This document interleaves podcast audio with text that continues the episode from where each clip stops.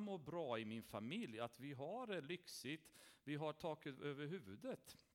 Vi behöver inte Gud för det. Det finns ingen anledning för mig att vandra med honom och följa hans råd då i allting jag gör. Och de som eh, inte vill bli frälsta utav samma anledning, de tycker vad ska jag med honom att göra?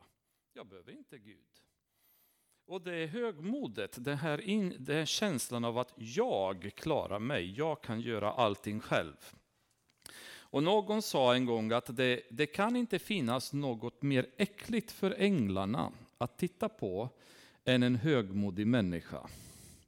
Alltså föreställ er när de kommer från Guds närvaro. De, eh, de ser hans makt, de ser hans, eh, hans position. Och så kommer de därifrån och så tittar de på människor som är egentligen maskar i Guds ögon kan man väl säga. Som går och är högmodiga. Jag kan, jag vet, jag behöver ingen och så vidare. Det måste finnas eh, en ganska så äcklig känsla att se den här, ehm, de här små små varelserna som inte mäktar med någonting i egen kraft, men som ändå har fått för sig att det är de som är centrum i universum och det är de som klarar allt. Och idag så kommer vi se ett praktexempel på högmod och Guds attityd gentemot högmod. Och vi kan börja läsa på slutet av kapitel 3 och det är en lite märklig grej det här. Svenska bibeln eh, vers 31 till vers 33 i andra språk, de tillhör fjärde kapitlet. Medan i svenska bibeln har man utan någon anledning placerat tre versar från fjärde kapitlet in i tredje kapitlet. Aldrig riktigt fått reda på varför. Eh, jag vet inte om det var ett, eh, ett misstag när man satte ihop det eller det finns någon mening i det hela. Eh, men det var ju intressant att se. I rumänska bibeln kollar jag, i engelska bibeln etc. Alla de här tre verserna i slutet av tredje kapitlet hör till fjärde. Det var därför förra veckan stannade vi vers 30 och fortsätter vi nu med vers 31. Men det har egentligen ingen betydelse när det är budskapet. Kung Nebukadnessar till alla folk och stammar och tungomål som finns på jorden. Jag önskar er fred och framgång jag finner för gott att härmed kungöra de tecken och under som den högste guden har gjort med mig. Stora är hans tecken, mäktiga hans under, hans rike är ett evigt rike. Hans välde varar från släkte till släkte. Inledningen talar om för oss att det här är en kunglig proklamation. Eh, än så länge så har vi haft Daniel som har beskrivit vad som har hänt. Kapitel 1, kapitel 2, kapitel 3. Han är författaren eh, till boken. Men nu, i fjärde kapitlet, nu börjar Nebukadnessar skriva. Och det här är ju urhäftigt, därför att det här är enda kapitlet i Bibeln som är skrivet, kan man säga, utav en hednisk, hednisk kung.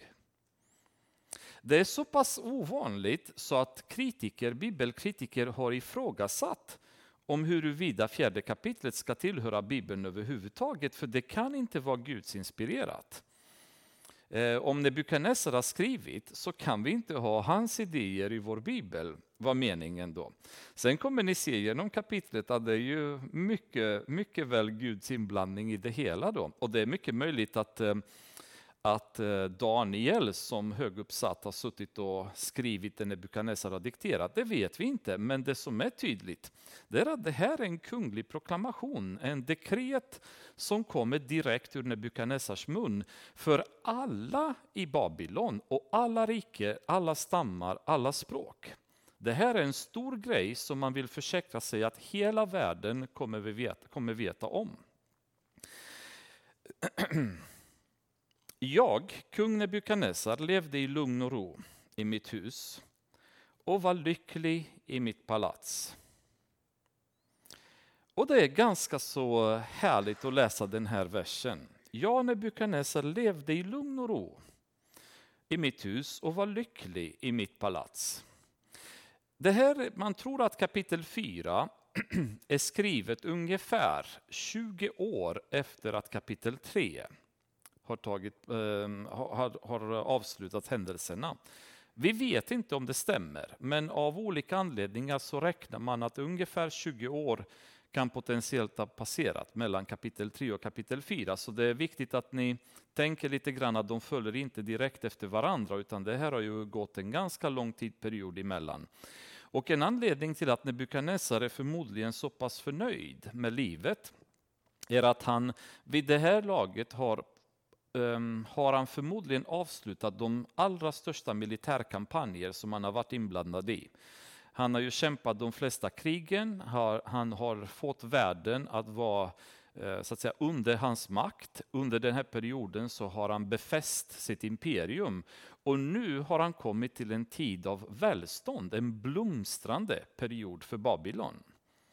Och Nebukadnessar är ju lycklig och han finner ro. Äntligen får jag liksom komma till ro, krigen är över, ekonomin rullar på som vanligt. Ehm, det är frid och fröjd i riket, inga statskupper, jag har dödat alla som behövde dödas, jag har utrotat alla som behövde utrotas, befäst allt som behövde befästas. Nu kan jag leva i lugn och ro. Och ni kommer ihåg en annan eh, karaktär som levde lite grann på samma sätt som Jesus ger exempel om. En rike man som hade som hade stora skördar och efter han hade skördat så hade han byggt stora lador där skörden skulle vara förvarad. förvarat i. Och när allting var klart så lutade han sig tillbaka och sa min själ, nu ska du få glädja dig av allt det här. Du har jobbat hårt, du har slitit som ett djur för det här. Du förtjänar nu att lägga dig till ro och njuta av det här. När, när man kommer till en situation då ehm, vi upplever i våra liv att allting rullar som det ska. Vi har gott om pengar, vi har gott ställt, vi har hälsan. Eh, barnen eh, har gjort sin karriär, de är på varsin sin plats och de mår bra och de har det gott. Ehm, när allting rullar på som det ska, då bör vi börja vara lite, lite försiktiga att högmodet börjar krypa in eller mindre känsla av att vi behöver Herren. I bästa fall sagt. Då. Att mer och mer när vi lever i det här välståndet och vi har allt som vi ska, så börjar vi känna mindre behov av Herren. Och Det kan vara väldigt tydligt formulerat från vissa håll, eller så kan det vara lite halvomedvetet att vi inte ger honom lika mycket plats som vi har gett honom en gång i tiden. När vi körde en Volvo 340, jag och Carolina, vi var tvungna nästan att be varenda gång vi satte oss i den bilen. För den var så fullständigt värdelös. Så antingen så kokade det eller så var det något annat som hände med bilen då. Men idag så har vi en Volvo V60 som vi har köpt ny. Dessutom så har jag assistans Så om jag nu hamnar någonstans på vägarna och inte kan ta mig därifrån. Istället för att böja knäna som förut, för man hade inget annat val då. Nu kan jag bara sitta i bilen, ringa assistanskåren, sitta och lyssna på lite musik medan de kommer och hämtar mig och kör till nästa Volvo-verkstad. Behöver jag Gud lika mycket? Egentligen så är min känsla att nej, det behöver jag inte. Jag klarar mig alldeles utmärkt själv. Jag har tecknat försäkringar, jag är, jag är täckt från alla håll, ingenting kan hända mig. Jag är beskyddad. Men dårskapet är att jag behöver Gud precis lika mycket nu som jag gjorde då. Det är bara att jag inte inser det längre därför att välståndet börjar förblinda mitt, min möjlighet att se mitt behov av Herren.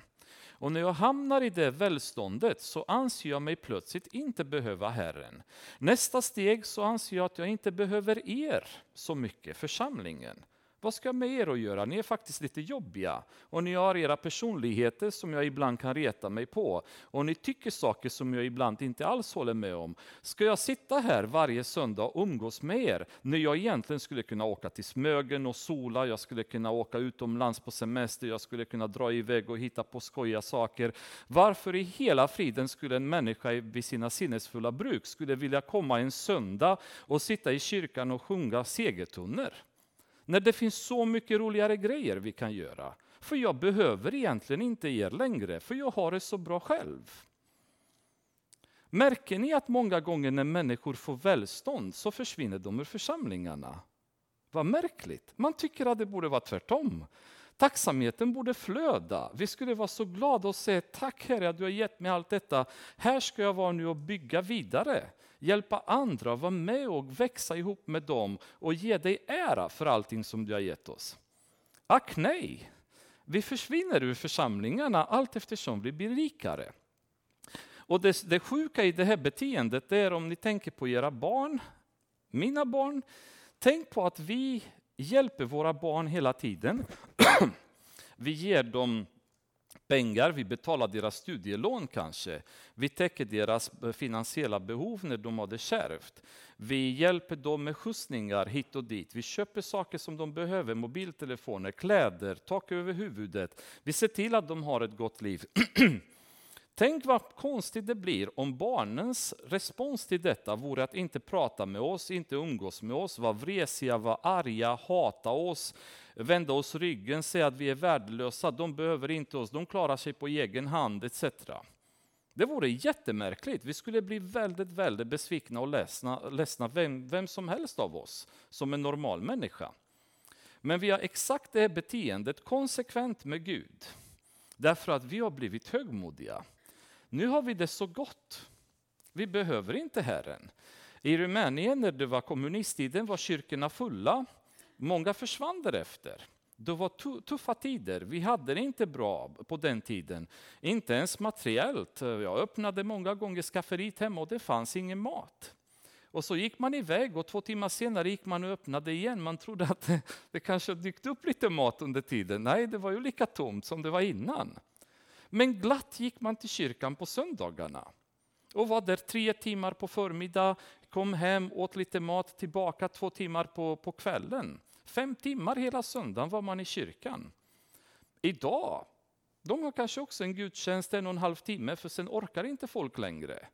Det är jobbigt att sitta i kyrkan och lyssna så mycket och sjunga och be och lyssna på predikningar. När det finns så mycket annat roligt att göra i livet. Man behöver inte Gud lika mycket, för nu har man det bra. Och det är en fara när man kommer till det här, den här punkten. Jag menar inte att man inte ska komma till en punkt av välstånd, där man mår bra och har det trevligt och så vidare. Men har i åtanke varför man har kommit dit. Vem som ska få äran för att man är där och vem som inte ska negligeras fast man befinner sig där. Det var en tid, en blomstrande tid Eh, för Nebukadnessar. Då fick jag en dröm som skrämde mig.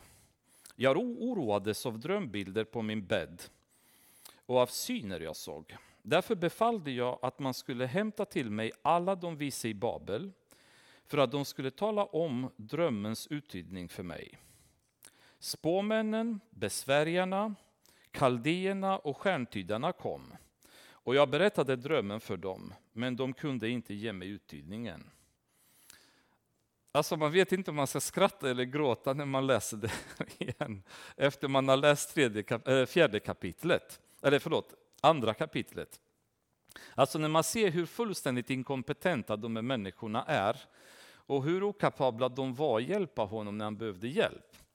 Vilka är igen de han ropar efter? Det är samma människor, samma okunniga, samma inkompetenta, samma falska människor, samma lögnaktiga människor som han ropade på den gången. Och, och, det är återigen, det han drömde här, det är inte bara en vanlig dröm, utan det här är ju någon händelse utöver det vanliga som verkligen skrämmer honom.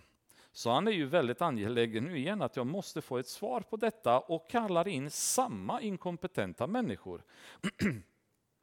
Och man kan undra varför? Jo, jag tror helt enkelt därför att det är ju de människorna som är eh, de bekväma människorna att ta till när man behöver hjälp.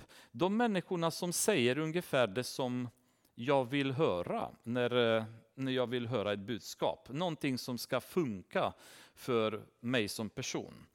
Um, slutligen dock kom också Daniel inför mig. Så sist Sist kommer Daniel och det är jättemärkligt därför att kolla vad han säger sen. Han som hade fått namnet Beltesasar efter min Guds namn. Heliga gudars ande bor i honom. Och jag berättade drömmen för honom på detta sätt. Beltesasar, du som är den främste den främste bland spåmännen jag vet att heliga gudars ande bor i dig och att ingen hemlighet är för svår för dig. Säg mig vad jag såg i min dröm och vad den betyder. Alltså, är inte det så fruktansvärt märkligt? Han är den främste. Den främste bland alla vise männen. Och han kommer sist. Det är liksom, varför? Nebukadnessar, kom igen. Du kan bättre än så, tycker man ju efter allt du har varit med om tidigare. Men jag tror att det finns väldigt, väldigt tydliga anledningar till varför. Det kan ha berott på att Daniel var bortrest och han bara råkade komma dit. Men det är tveksamt att det är anledningen. Han fanns ju där ihop med alla andra. Men han kommer sist, fast han är främst. Därför att han är obekvämast av dem alla att ha med att göra. Varför? Jo, utav den enkla anledningen som faktiskt Nebukadnessar svarar på själv. Därför att den heliga gudars ande bor i dig. Så jag skulle helst, Daniel, inte vilja ha med dig att göra. Om jag inte är absolut tvungen. När kniven ligger mot strupen, då kan jag tänka mig vända mig till Gud. Men kan jag klara mig utan honom? Kan jag fortsätta att leva så som jag gör och göra så som jag gör? Så, så vill jag helst undvika att ha med det att göra. Men den här gången har kniven kommit mot strupen igen för att mina spåmän och besvärjare och trollkarlar är lika inkompetenta och värdelösa som de alltid har varit, som man måste ha vetat att de har varit också. Och nu måste jag, Daniel, komma till dig. Och det som är så fantastiskt dessutom är att han tilltalar honom som Daniel. Hans namn var inte Daniel längre, hans namn var Beltesasar. Men han tilltalar honom, han säger slutligen kom också Daniel inför mig och sen säger han han som hade fått namnet Beltesasar efter min Guds namn. Därför att det här är en dekret, det här är en proklamation som går till alla i Babylon. Och inför dessa var Daniel känd som Beltesasar. Men vad Nebukadnessar plötsligt säger att, äh, och förresten du heter Daniel, eller hur? Som betyder Gud är min domare. Inte Bells kännare så som du har fått namnet, utan du, du är den som känner den heliga guden, inte min gud Bell. Alltså han är helt fantastisk Nebukadnessar. Han har stenkoll på läget. men han struntar bara fullständigt i att göra rätt för sig. Han vet vad som gäller. Han vet vad Daniel står för. Han vet vad som är rätt och fel. Men han lever sitt eget liv så, så gott som han kan och försöker att och ha Daniel i närheten när det blir kris. Men i övrigt så, hej då Daniel, jag klarar mig med mina spåmän och trollkarlar, för de är rätt schyssta, vi kan kalasa ihop, vi snackar samma språk, vi tänker likadant, vi tillber samma gudar. Det är så mycket enklare för mig än umgås med dig, som ger mig dåligt samvete hela tiden över mitt beteende och vad jag håller på med. Det är inte, det är inte så trevligt att ha med det att göra. Och tänk på hur vi beter oss i församlingen gentemot varandra.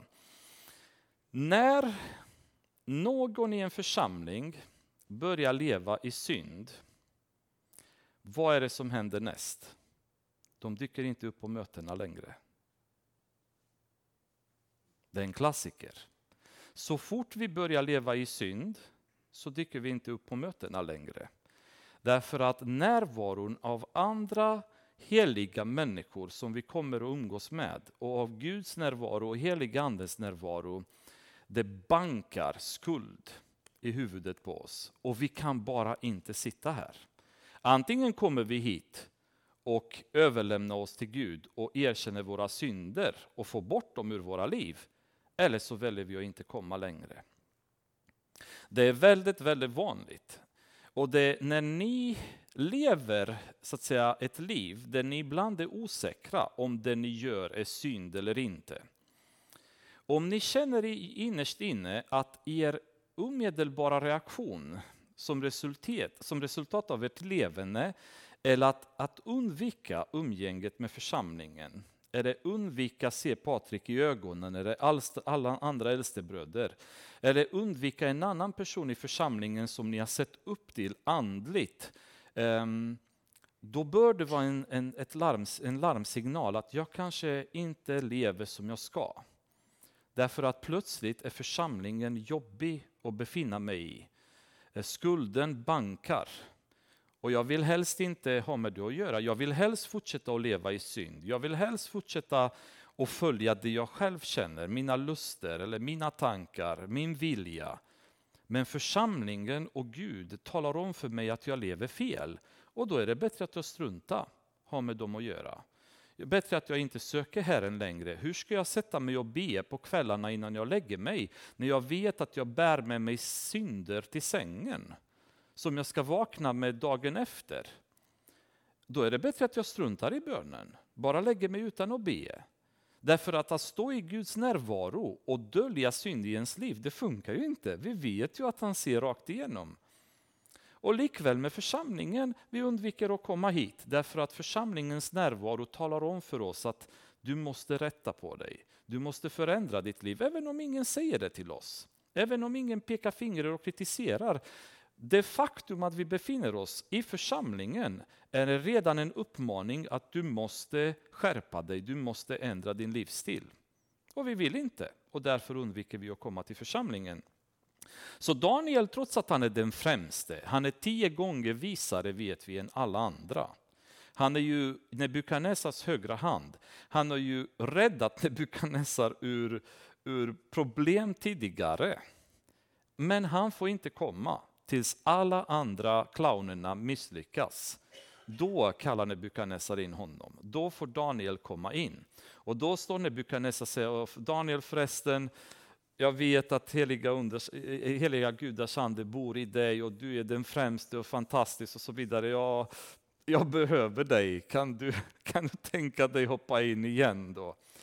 Um, mycket märkligt beteende men ändå så vanligt och så mänskligt och det, det är något som vi gör fortfarande så själva.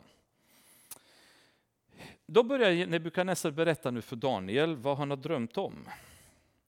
Detta var den syn jag hade på min bädd. Jag såg i min syn ett träd stå mitt på jorden och det var mycket högt. Trädet var stort och väldigt och så högt att det räckte upp till himlen och syntes till jordens ände. Lövverket var vackert och trädet bar mycket frukt så att det hade föda åt alla. Markens djur fann skugga under det och himlens fåglar bodde på grenarna. Allt levande fick sin mat från det. Vidare såg jag i den syn jag hade på min bädd hur en helig väktare steg ner från himlen. Han ropade med hög röst och sade Hugg ner trädet och hugg av grenarna. Riv bort lövverket och strö ut frukten så att djuren som ligger under trädet flyr sin väg och fåglarna flyger bort från grenarna. Men stubben med rötterna ska lämnas kvar i jorden bland markens gräs, bunden med kedjor av järn och koppar. Av himlens dagg ska den fuktas och ha sin del med djuren bland markens örter. Hans hjärta ska förvandlas så att det inte mer är en människans hjärta och ett ljushjärta ska ges åt honom. Här kan vi göra en liten paus. Och ni märker att det har, varit, det har pratats hela tiden om ett träd. Och nu plötsligt så säger väktaren, hans hjärta ska förvandlas så det inte mer än en människans hjärta. Så redan här i drömmen, eh, innan Daniel har gett Nebukadnessar någon tolkning, så har han redan här förstått att det handlar inte om ett träd, utan det handlar om en människa. Och huruvida den här drömmen påminde honom någonting om den första drömmen, det kan man inte vara säker på. Det har gått många år emellan, det är inte säkert att han kommer ihåg alla detaljerna då, men, men plötsligt så fattar han att den här drömmen handlar om en människa. Det handlar inte om ett träd, vilket jag tror var en tydlig orsak till att han var så orolig. Han börjar känna på sig att det här är en tilltal till mig igen eh, och jag måste bara veta vad det handlar om. Sju tider ska gå fram över honom. Så är det förordnat genom väktarna och så är det befallt i denna sak av de heliga för att de levande ska veta att den högste råder över människors riken och ger dem åt vem han vill. Ja, han upphöjer den ringaste bland människor till att härska över dem Sådan var den dröm som jag, kung Nebukadnessar, hade. Men du, Beltesassar, uttyd den nu. För ingen av alla de vise i mitt rike kan ge mig uttydningen, men du kan det. Så återigen, ty heliga gudars ande bor i dig. En ganska så lång berättelse och ganska så intrikat med väldigt många delar i drömmen då, så man förstår att, att Nebukadnessar är, är, är ganska skrämd. Dessutom i sista delarna av drömmen så kommer det fram ett budskap som vill framföras av väktarna. Eh, som kan man, säga, kan man säga änglar eller himlavarelser då, som i det fallet kallas för väktare. Att det, detta händer därför att Människorna måste veta att den högste råder över dem och upphöjer vem han vill, upphöjer den ringaste bland människor att, att regera. Så återigen, det, det, dyker upp den här med vem som ska regera. Och ni kommer ihåg andra kapitlet, det handlar om riken. Du är huvudet av guld, det, du är kungen, sen kommer de andra rikena. Nu handlar det igen om att något ska regeras. Då stod Daniel, som också kallades Beltesasar, en stund bestört, full av oroliga tankar. Alltså Daniel går i chock när han hör drömmen.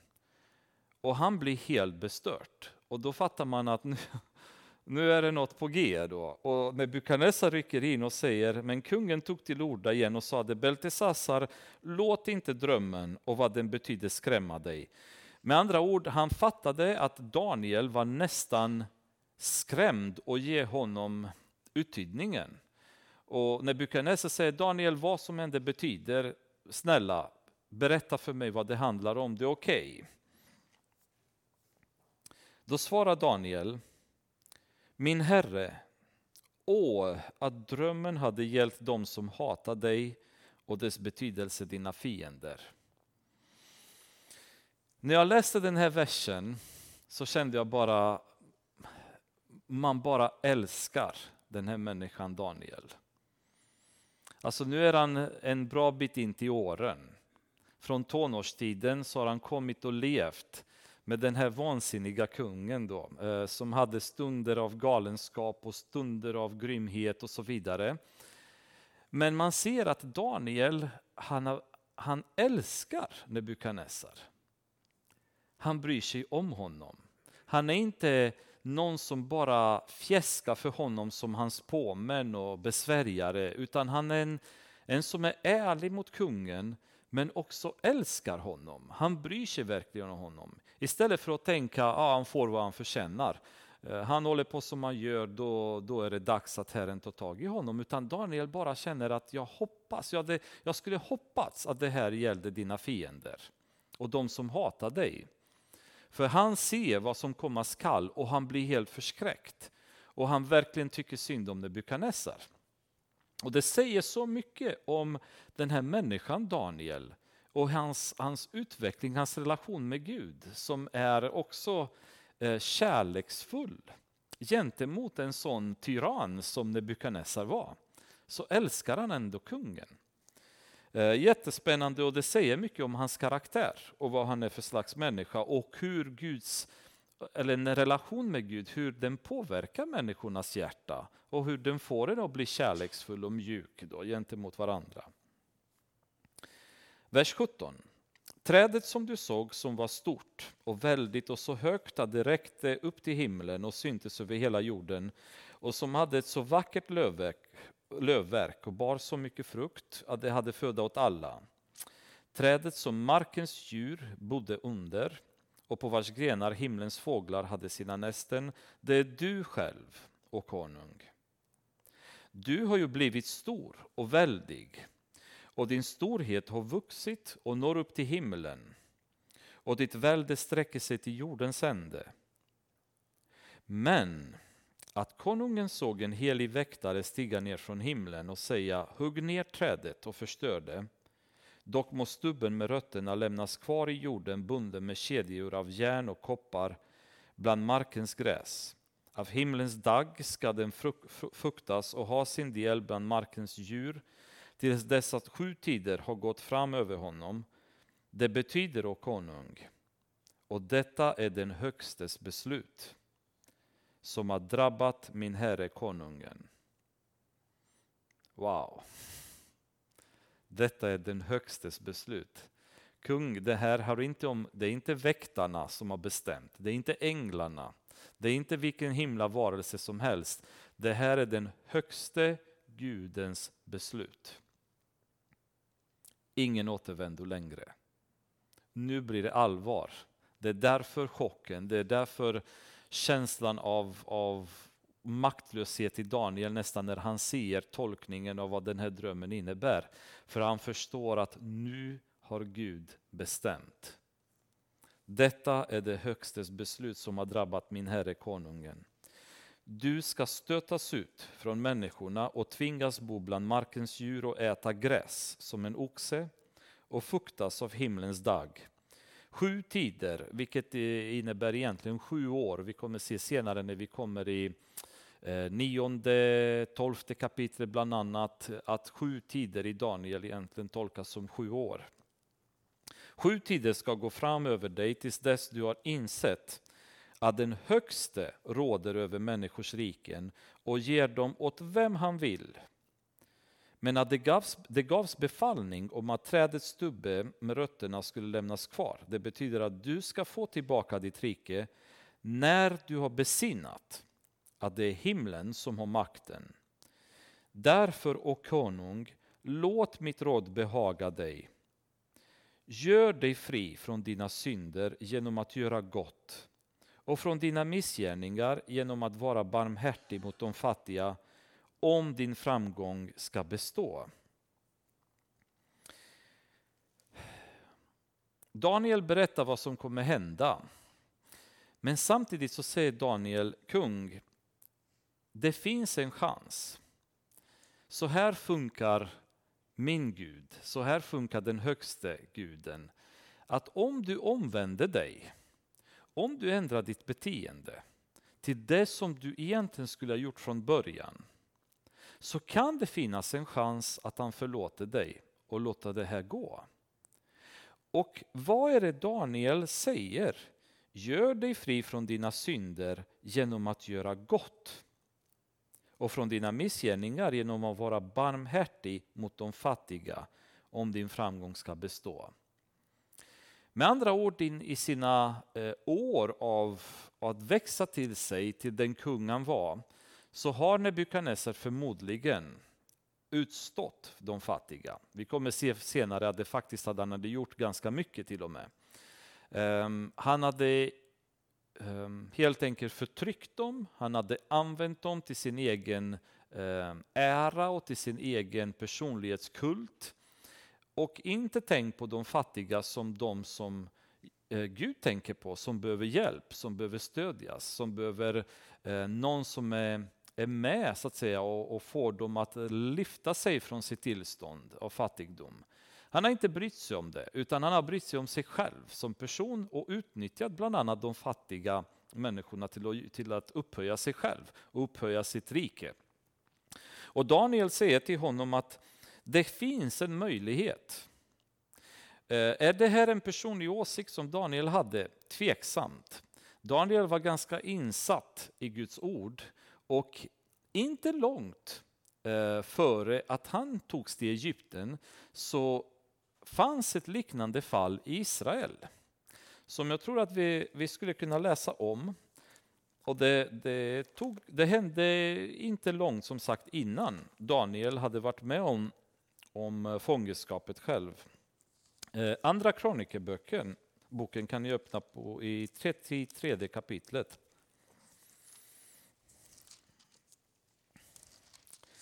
33 kan vi börja läsa först eh, från vers 1 till 7. Manasse var 12 år när han blev kung och han regerade 55 år i Jerusalem. Han gjorde det som var ont i Herrens ögon efter den avskyvärda seden hos de folk som Herren hade fördrivit för Israels barn. Han byggde på nytt upp de offerhöjder som hans fader Hiskia hade brutit ner och han reste altaren åt balerna och gjorde aserur och han tillbad och tjänade himlens hela härskara. Han byggde altaren i Herrens hus. Det var om detta hus som Herren hade sagt i Jerusalem ska mitt namn vara för evig tid. Han byggde altaren åt himlens hela härskara på de båda förgårdarna till Herrens hus. Han lät sina barn gå genom eld i Hinomsons dal och utövade tecken tidderi, svartkonst och trolldom. Skaffade sig andebesvärjare och spåmän och gjorde mycket som var ont i Herrens ögon så att han väckte hans vrede. Alltså den här mannen, han har gått all in. Han gjorde precis allt man inte skulle göra. Och han betraktades som en av de ondaste kungarna som Israel hade haft. Då. Absolut totalt genomkorrumperad och, och avgudadyrkare hade han blivit. Då. Um, vi läser då från vers 10 vidare. Herren talade till Manasse och hans folk, men de gav inte akt på hans ord. Då lät Herren den assyriske kungens arméer komma över dem. De slog Manasse i bojor och fängslade honom med kopparbojor och förde honom till Babel. Men när han nu var i nöd bönföll han inför Herren, sin Gud, och ödmjukade sig djupt för sina fäders Gud.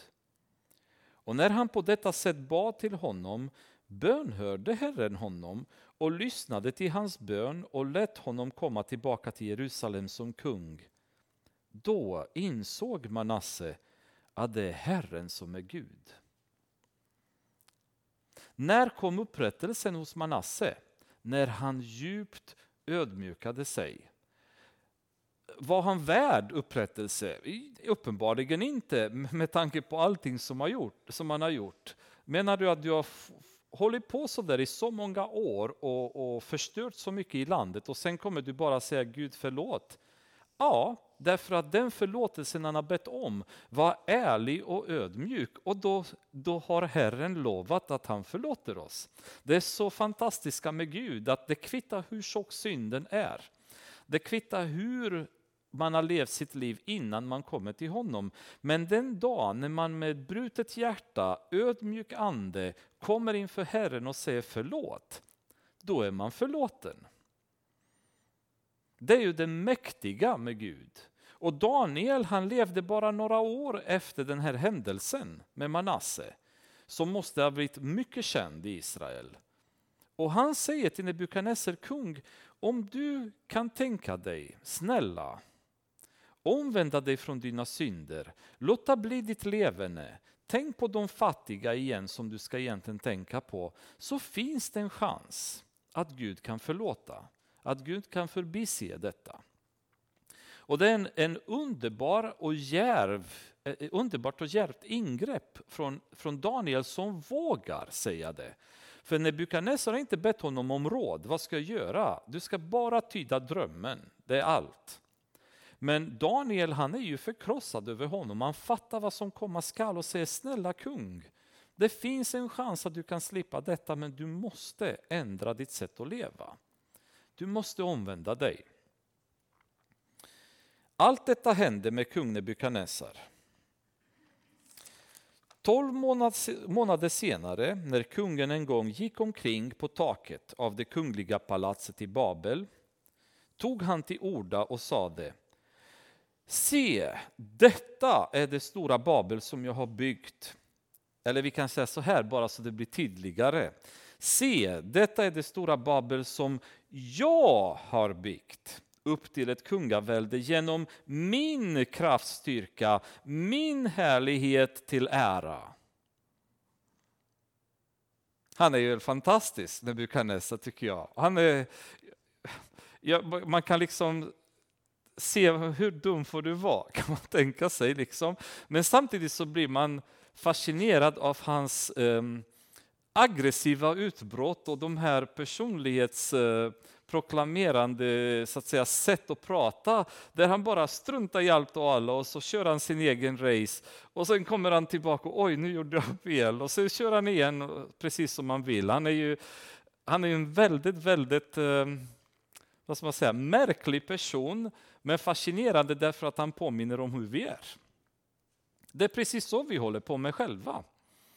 Eh, och han står där, jag, jag alltså föreställer er, han är ju på, på toppen av sitt palats, han går omkring där. Eh, alla han känner eller någon kännare bredvid honom, nästan att han går och liksom rättar sina kläder och tittar sig i spegeln och ah, liksom kolla vad jag har gjort. Kolla, allt det här har jag gjort. Allt det här skönheten som ni ser. Och till min ära dessutom har jag byggt det. Det intressanta är dessutom att det här hände 12 månader senare. Alltså från den dag då drömmen har kommit så har det gått ett år utan att någonting har hänt. Vid det laget så borde Nebukadnessar i princip ha känt att ah, men det, det var inte så, så noga det där. Det var bara en dröm kanske. Det var inget som kommer hända på riktigt. Eh, Daniel kanske överdrev lite grann och det kan inte ha varit så farligt. Men han fattar inte att de tolv månaderna är klassiska sättet som Gud arbetar på. Han talar om för oss att vi lever i synd. Men sen han tillåter oss att få en tid där vi ska ångra våra synder. Han ger oss en nådeperiod då han, han hoppas och väntar och knackar på dörren så att vi ska öppna och tillåta honom att komma i våra hjärtan. Och många ateister förstår inte detta. Många säger att jag, jag kommer förbanna Gud, och om, om han finns då ska han slå ner mig. Och så förbannar de Gud och så händer det ingenting och då är deras slutsats att Gud inte finns. För hade han funnits hade han slått ner mig. Ja, om Gud hade tänkt som vi hade tänkt, ja, då hade han slått ner dem. Men han är inte som vi är. Han är kärleksfull och han är nådig. Och hans kärlek är så så otroligt svår för oss att begripa, för ingen av oss älskar som han gör. Vi kan inte begripa varför han är så nådig, varför han tillåter så mycket elände i världen. Eh, jo, det är därför att han, han väntar och längtar och väntar och längtar och väntar och längtar. Och Jesus knackar på och knackar på och knackar på i hopp om att någon någon gång förstår att Utanför dörren står frälsningen, står svaret till alla problem, står botemedlet till alla sjukdomar, står lösningen till all depression och ångest och elände som världen går igenom och han hoppas att någon öppnar dörren och säger kom in Herre, kom in. Tolv månader hade Nebukadnessar på sig att ändra det här levernet, att ändra sin livsstil. Att, att lyssna på vad Daniel hade sagt och börja söka Herren, ödmjuka sig inför honom. Men efter tolv månader så gör han precis tvärtom. Han tar, han tar Gud för en, en skojare och går upp på sitt palats och säger det här har jag byggt. Vad har Gud med det att göra? Det är till min ära, det är genom min makt. Det är jag som har gjort allt det här. Och ni ska veta att han hade anledning att tänka så. Definitivt. Eh, jag försökte läsa på lite grann om Babylon och ju mer jag läst på desto mer fascinerad har jag blivit av vilken fantastiskt ställe det här var. Jag har aldrig förstått det på riktigt i skolan. Vi har läst om Babylon och så vidare men aldrig att man har uppfattat vilket häftigt ställe det här var. Staden Babylon eh, var ungefär alltså byggt som en, en fyrkant och murarna runt hela staden kan man säga det var ungefär 96 kilometer långa av fyra delar som var lika, lika långa och det var 24 kilometer på ena sidan, 24 på andra och så vidare. Um, alltså nu snackar vi inte 100 meter, eh, nu snackar vi inte en kilometer, utan 24 kilometer varje sida. Uh, ungefär kan man säga, för att göra det lite enkelt mellan tummen och pekfingret, det är från Stöpen till Mariestad, från Mariestad till Götene, från Götene till Skara och från Skara ungefär tillbaks till Stöpen. Det var vad, vad bara staden Babylon var. Så det var en enorm stad. 24 kilometer varje håll. Inte nog med det, murarna runt staden var 100 meter höga. Alltså Skövdeskrapan, nu kommer vi tillbaka till det igen, är 50 meter hög. Lägg på en till. Där har ni höjden på Babylons murar. 10 meter gick de under marken för att ingen ska kunna gräva sig genom murarna, eller under murarna och komma in i stan vid en, ehm, en beläggning av staden. Floden Eufrat rann genom staden och delade staden i två delar, vilket innebar att befolkningen i Babylon kunde inte belägras därför att de hade alltid tillgång till vatten. Och de hade egna odlingar, de hade alltid in i staden. Så man kunde belägra dem precis hur länge som helst, de klarade sig. De hade allting in i staden, vatten och, och eh, så att säga, mat och allting de behövde, odlades allting in i staden. De hade färjor som gick fram och tillbaks på Eufrat. De hade broar som eh, connectade de här två delarna. Eh, och varje kväll så drog de upp, upp broarna för att om utav någon anledning en halva delen av staden skulle invaderas av någon, de skulle inte kunna ta sig över till nästa halva. Då. De hade byggt eh, dammar eh, runt om i hela Babels imperium, alltså kaldeiska imperiet. Enorma dammar med, med vilken de bevattnade sina stora städer. De hade byggt hamnar eh, vid Persiska viken som var väldigt stora för handelsområdena då på den tiden. Eh, in i Babylon, dessutom i själva staden, eh, murarna de var, alltså jag, jag var tvungen att, att, läsa på flera gånger för jag tänkte det här kan inte stämma. Men eh, flera historiker verkar överens om att det är precis så det var. Mellan 25 och 27 meter tjocka. Alltså 25 till 27 sju meter tjocka murar hade de byggt. Man brukar säga att man kunde ha flera hästvagnar bredvid varandra uppe på murarna runt omkring. Och på så vis så patrullerades murarna hela tiden utav garnisoner. Och för att kunna göra det enkelt då att eh, att försvara de här murarna, även om någon människa på någon konstigt sätt lyckades ta sig 100 meter upp och komma över murarna, då fanns det sammanlagt 250 vakttorn placerade på murarna. Därifrån de kunde skjuta på de som klättrade sig på murarna då, om man nu på något sätt hade lyckats med det. Alltså befästningen var helt fantastisk. Staden var helt omöjligt att inta, helt omöjligt att besegra. In i Babylon, i själva staden, så var det en prakt av torg och tempel, eh, spännande så att säga ehm, eh, vad heter de? trädgårdar bland annat. De hängande trädgårdarna i Babel som betraktades som en av de sju eh, världsundren. Då. Eh, och de fanns ju inne i staden. De byggdes åt Nebukadnessars fru som var en medisk prinsessa. Och hon saknade eh, Eh, bergstrakterna, hon saknade vegetationen där hon kom ifrån. Så han byggde eh, hängande trädgårdar där han lyckades pumpa vatten upp på murarna och därifrån så vattnades eh, murarna där man hade helt enkelt byggt trädgårdar uppe på murarna. Och man brukade kalla Babylon för världens första airconditioning-stad. Därför att med det här bevattningssystemet och vegetationen så lyckades de fräscha upp luften eh, uppe på höjd kan man säga på palats och tempel där de hade runt omkring. Dessutom så lyckades de eh, eh, undvika myggorna. Så myggorna höll sig oftast vid marknivå. De kunde inte ta sig högre upp. Så där, där uppe där eh, kan man säga, kungligheterna rörde sig och adelsmännen och så vidare. Det var fräsch luft, det var inga myggor, ingen misär, ingenting. Eh, det var perfekt kan man säga för den tiden. Eh, in i Babel var dessutom 53 olika tempel och 180 altare. De flesta altrarna var byggda åt eh, gudinnan Ishtar. Ehm, inte nog med det. Eh, här ska ni få höra, för det är, man säger Babylon var ju guldens guldsimperiet, eller guldet som var det viktiga. Vi kommer ihåg huvudet av guld från andra kapitlet.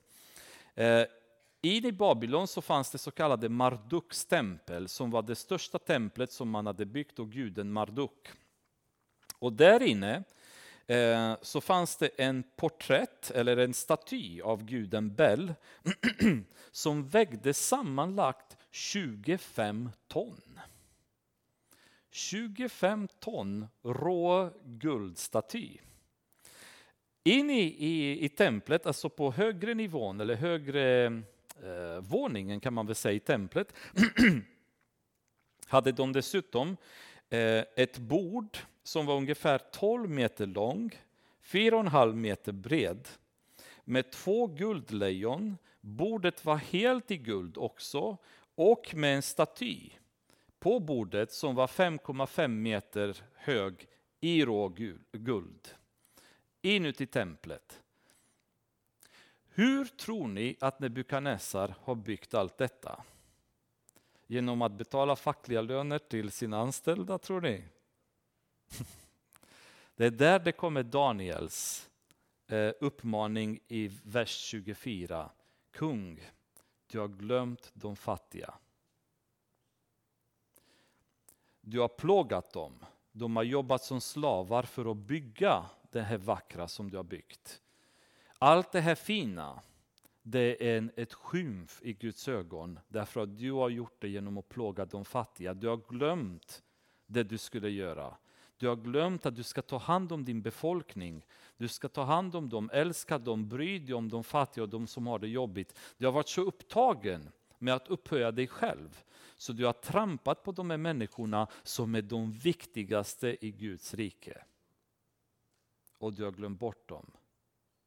Och där står Nebukadnessar och säger, men det här har jag gjort. Det här är min förtjänst. Han glömmer bort vad Daniel har sagt i andra kapitlet, att det är den högste guden som sätter kungar. Det är han som bestämmer, det är inte du som bestämmer. Men då kommer det förstås det som komma skall. Medan ordet ännu var i kungens mun kom en röst från himlen till dig, kung Nebukadnessar, ska det sägas, ditt rike har tagits ifrån dig. Du ska stötas ut från människorna och tvingas bo bland markens djur och äta gräs som en oxe. Så ska sju tider gå fram över dig tills dess att du har insett att den högste råder över människors riken och ger dem åt vem han vill. I samma ögonblick gick det ordet i uppfyllelse på Nebukadnessar. Han stöttes ut från människorna och måste äta gräs som en oxe. Himlens dag fuktade hans kropp tills dess hans hår växte och blev som örnfjädrar och tills dess hans naglar blev som fågelklor. I samma ögonblick som orden var fortfarande kvar i hans mun, pang, så kommer domen. Och det är oftast människorna blir så chockade när Guds dom kommer över dem, därför att det kommer utan förvarning. Gud varnar, varnar, varnar. Han ger oss tid att ångra oss, men han talar aldrig om för oss när det blir dags att ta itu med våra synder. Och när han gör det så är det alltid som en blixt från klar himmel. Om jag tänker på situationer i mitt liv när jag har gjort saker som var ogudaktiga, som jag straffats hårt för. Ehm, så har jag känt hela tiden hur Guds för, Gud har varnat mig. Varningar, varningar, varningar. En, en oro i sinnet, en oro i samvetet, en oro i min relation med honom. Ehm, där han gång på gång på gång varnar mig att du, du vandrar fel, du går åt fel håll du måste göra någonting. Men man blir arrogant och man blir högmodig om man tror eh, sig ha lösningar till allt och har hittat knep och knopp för att kunna navigera i en världslig relation och ändå vara polare med Gud samtidigt. Man tror sig vara väldigt smart, precis som Nebukadnessar är. Och jag minns speciellt två utav de situationerna när Guds dom kom bara pang i ett ögonblick så raseras allt som man har byggt i synd. Allting som jag byggt utan Herren raserades på ett ögonblick. Och så sitter man där och tänker bara, hur har det här gått till? Det ska inte ens vara möjligt. Men när Guds dom kommer, då är det för sent att omvända sig. Det ska man göra innan. Sen kan man omvända sig därefter också, men man får ändå lida. David han har omvänt sig efter han, han begick sin synd med Batsheba, men hans son dog ändå. Så vi kan ändå vända oss till Gud. Vi får förlåtelse i alla fall. Men vi måste genomgå en period av, av att lida på grund av att vi inte har omvänt oss tidigare när han har sagt att vi ska göra det. Och i samma situation här, Nebukadnessar, han måste gå sitt straff. Han måste gå igenom de här sju åren då han får leva som ett djur. Och man kan, kan undra, är det ens möjligt? Vad pratar man om? Han hade gått som fyrfota djur, äter gräs, han får fjädrar, klor som djur och så vidare. ja, det är faktiskt möjligt. Det finns en sjukdom som heter eh, extremt sällsynt sjukdom som heter insania zoantropica. Och det är en, eh, en sjukdom då människor upplever sig själva vara djur. Väldigt sällsynt, det finns väldigt få fall i världen. Det mest kända fallet var 1946 i England som en, eh, en eh, psykiatriker beskrev när han kom till ett sanatorium eller psyksjukhus, vad det nu var för något. Så var det en ung man där som eh, led av den här sjukdomen. Han hade kommit in. Han var fullständigt asocial, väldigt frisk i kroppen, förvånansvärt frisk, men eh, asocial, kunde inte umgås med människor. Och hela hans tid spenderade han utomhus i de stora eh, arealerna kan man säga som sanatoriet hade som naturområde runt omkring. Han var bara ute, han ville, ville aldrig vara inne, åt bara gräs och drack bara vatten. De såg dessutom att han, hade, han kunde tydligt urskilja mellan eh, ogräs och gräs. Så han åt inte ogräset, men han åt gräset och drack enbart vatten. Och med tiden, allt eftersom tiden gick, så märkte de att hans hår började förtjocknas och naglarna började bli mycket tjockare så de började likna klor hos djur. Ehm, och de säger att hade de inte haft den moderna Eh, så att säga, medicinska kunskapen så hade han förmodligen förblivit som Nebukadnessar i längden. Men de räddade honom genom behandling och så vidare så att han kunde återhämtas till det normala livet. Men det är en sjukdom som är faktiskt eh, eh känd men oerhört ovanligt. Om det är den sjukdomen som Gud har plågat Nebukadnessar med eller inte, det vet jag inte. Men uppenbarligen så slår han honom väldigt hårt och från hans palatstak där han går omkring och betraktar sig som eh, skaparen till allt det fina så hamnar han precis som ett djur och lever i misär och äter gräs och går på alla fyra. Ganska hårt straff och ganska hård dom från Herren. Då på grund av Nebukadnessars synd. Men det finns ett syfte med det. Och det här är så spännande. Men när den tiden hade gått lyfte jag Nebukadnessar upp mina ögon till himlen och fick tillbaka mitt förstånd. Det ögonblick en människa lyfter sina ögon mot himlen då får han sitt förstånd. Alltså man kan inte säga det tydligare. Den dag när människorna börjar lyfta sin blick till Herren, det är då de får sitt förstånd. Det finns inget förstånd så länge inte blicken är riktad uppåt. Det finns inget land som regeras visst av en regering som är ogudaktig och inte tittar upp till himlen. Det finns ingen kyrka som växer när, när församlingen inte tittar upp till himlen. Då är vi alla oförståndiga. För att förståndet kommer det, den dag vi ödmjukar oss och lyfter blicken och söker hjälp hos Herren. Då har vi blivit förståndiga. Och det är så fantastiskt, jag tycker det är så bara skakande när man läser, men när den tiden hade gått lyfte jag Nebukadnessar blicken. Man bara känner, man ser honom sju år leva som ett djur i galenskap och plötsligt så lyfter han blicken och förstår, jag har missat. Jag har inte förstått vem Herren är. Jag har inte förstått vad han handlar om. Jag har inte förstått vad han vill med mig att göra. Men nu förstår jag. Nästan som Job har sagt, nu har mina ögon sett dig. Äntligen begriper han vad Daniel har sagt till honom i alla år, vad Shadrach, Mesak och Abednego har sagt till honom.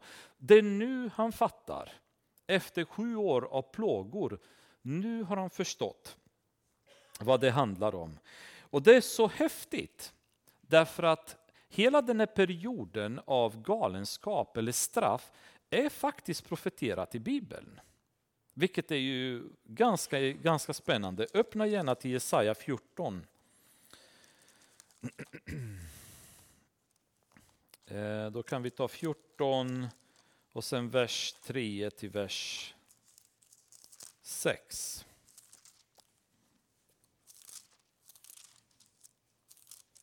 Så säger Jesaja så här. På den dag då Herren ger dig ro från din smärta och oro från det hårda arbete som har varit lagt på dig ska du stämma upp denna visa över kungen i Babel och säga Hur har inte förtryckaren fått ett slut, indrivningen av guld en ände?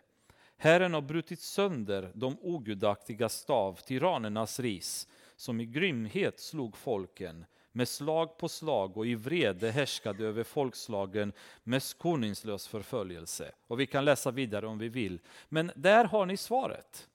Där har ni vad, vad Nebukadnessar hade hållit på med. Och, och, Gud var i det här fallet inte arg på honom för att han hade besegrat judarna eller han hade slavar från Israel. Han var arg på Nebukadnessar därför att han behandlade sin, sitt eget folk på det sättet.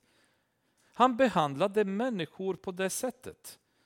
Och Gud, därför tror jag väldigt starkt, han håller ansvariga våra statschefer, våra kungar, våra presidenter. Den dag när han tar, tar tag i dem, de har ett ansvar att sköta om en nation på gudaktigt sätt, om man kan säga så, på ett rättfärdigt sätt. Ja, men vi är inte trogna, det spelar ingen roll. Det var inte Nebukadnessar heller. Han trodde på andra gudar. Ändå så krävde Gud att han ska följa de här lagarna. Ta hand om de fattiga, ta hand om de som är eländiga. Plåga dem inte, eh, slå dem inte, utnyttja dem inte. Hjälp dem istället. De nationer som tar hand om sin befolkning på det sättet blir välsignade av Gud. Faktiskt. Inte bara de kristna nationerna. De kan vara hinduer, de kan vara buddister, men en nation som tar hand om människorna. Därför att Jakob säger det är den äkta religionen, det är när man tar hand om änkor och föräldralösa. Och det är någonting som Gud välsignar. Det kommer inte betyda att de blir frälsta, för frälst blir man bara genom tro på Jesus Kristus. Men de blir ändå välsignade därför att det här är så viktigt för Gud. Och i Babens fall så accepterade han inte Nebukadnessars beteende som hade blivit ett fullständigt galet beteende och Herren tyckte att det räckte. Men Nebukadnessar äntligen ser upp och får sitt förstånd. Och nu kommer det som Ann-Britt har väntat på sedan förra söndagen. Då. Nu börjar Nebukadnessar predika och det här är så häftigt. Hans välde är ett evigt välde, hans rike varar från släkte till släkte alla som bor på jorden räknas för intet. Han gör vad han vill med himlens här och med dem som bor på jorden. Ingen kan stå emot hans hand eller säga till honom, vad är det du gör?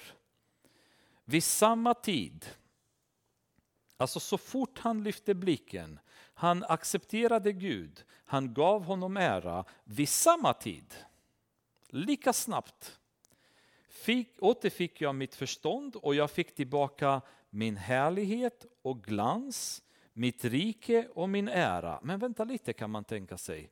Så du, ska du få tillbaks det du har haft var inte det som var problemet? Nej, problemet var inte att han var rik, att han hade glans. Problemet var att han inte gav Gud ära för rikedomen och glansen som han hade.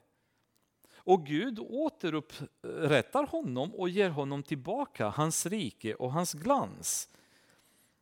Mina rådsherrar och stormän sökte upp mig och jag blev på nytt insatt i mitt rike och fick ännu större makt. Men nu är det skillnad. Nu prisar, upphöjer och ärar jag Nebukadnessar himlens konung. Ty alla hans gärningar är sanning och hans vägar rätta. Och nu kommer titeln på min predika. Och han kan ödmjuka dem som vandrar i högmod. Vilken fantastisk omvändelse.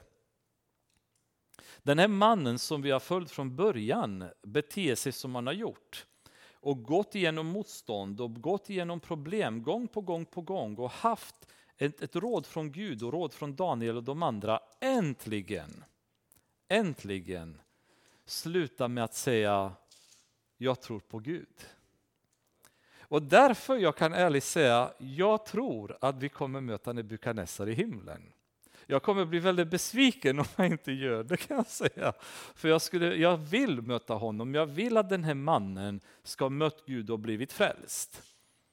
Men för att komma dit, för att komma till den här punkten så krävdes det en ung man och en vuxen man sen genom åren som inte gav upp. Utan han fortsatte vara trogen, han var ett exempel. Han försökte hela tiden att vara ett ljus för Nebukadnessar. Och in i det sista så gav han inte upp, även om det funnits risker att han kunde ha åkt dit och fått problem. För att människor ska hitta Gud så måste någon berätta det för dem. För att människor ska omvända sig från synd så måste någon ta tag i dem och berätta för dem. Och det är inte lätt.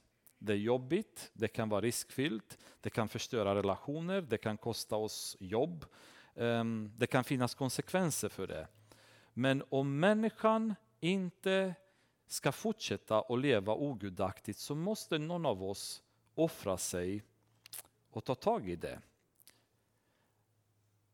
Därför att det är därför vi själva sitter här idag. För någon har gjort det med oss.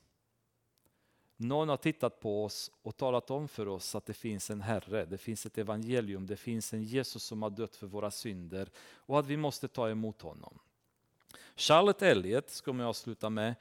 Har skrivit eh, väldigt många kända eh, kristna sånger. Hon växte i en familj som var kristen. Hennes pappa var eh, i England inblandat. Hon var, föddes på slutet av 1700-talet, dog en bit in på 1800-talet sen. Hennes pappa var inblandad i kyrkoaktiviteter men hon drabbades vid 32-årsåldern av en, eh, ett handikapp. Jag vet inte exakt vilken sjukdom hon hade men hon blev eh, på, viss, på något sätt handikappad.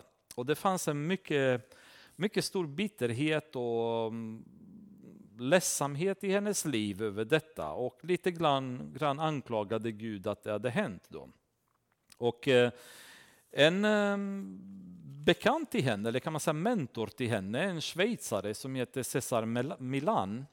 Han eh, talade om för henne att du måste ändra ditt sätt att tänka. Du måste, du måste ge Gud ära i det du genomgår. Du måste acceptera hans vilja och ge honom ära. Och det blev ju det blev väldigt svårt för henne att, att, att göra detta. Men en dag så var var hennes pappa eh, och tror jag fam, kanske hela familjen borta på en slags eh, eh, torg då, som eh, kyrkan hade organiserat och sälja lite saker då och hon eh, blev kvar hemma och eh, de mer jobbiga stunderna bara kom över henne, maktlöshet och sjukdom och elände som hon befann sig i. Och mitt under den här perioden så kom hon ihåg den här mannens ord, alltså Cesar Melan, att du måste acceptera Guds vilja i ditt liv och leva enligt det. Och då skrev hon en hymn som jag kommer be Jakob att spela som avslutning till gudstjänsten. En hymn som eh, skrevs på 1800-talet men därefter har lett människor till frälsning över hela världen. Billy Graham hade det som sin eh, sin hymn många gånger på hans stora crusades som han hade runt om i världen. Eh, och det började med att en människa bruten och i ödmjukhet kom till Gud och sa må din vilja ske i mitt liv, jag vill följa dig. Och vi avslutar med det.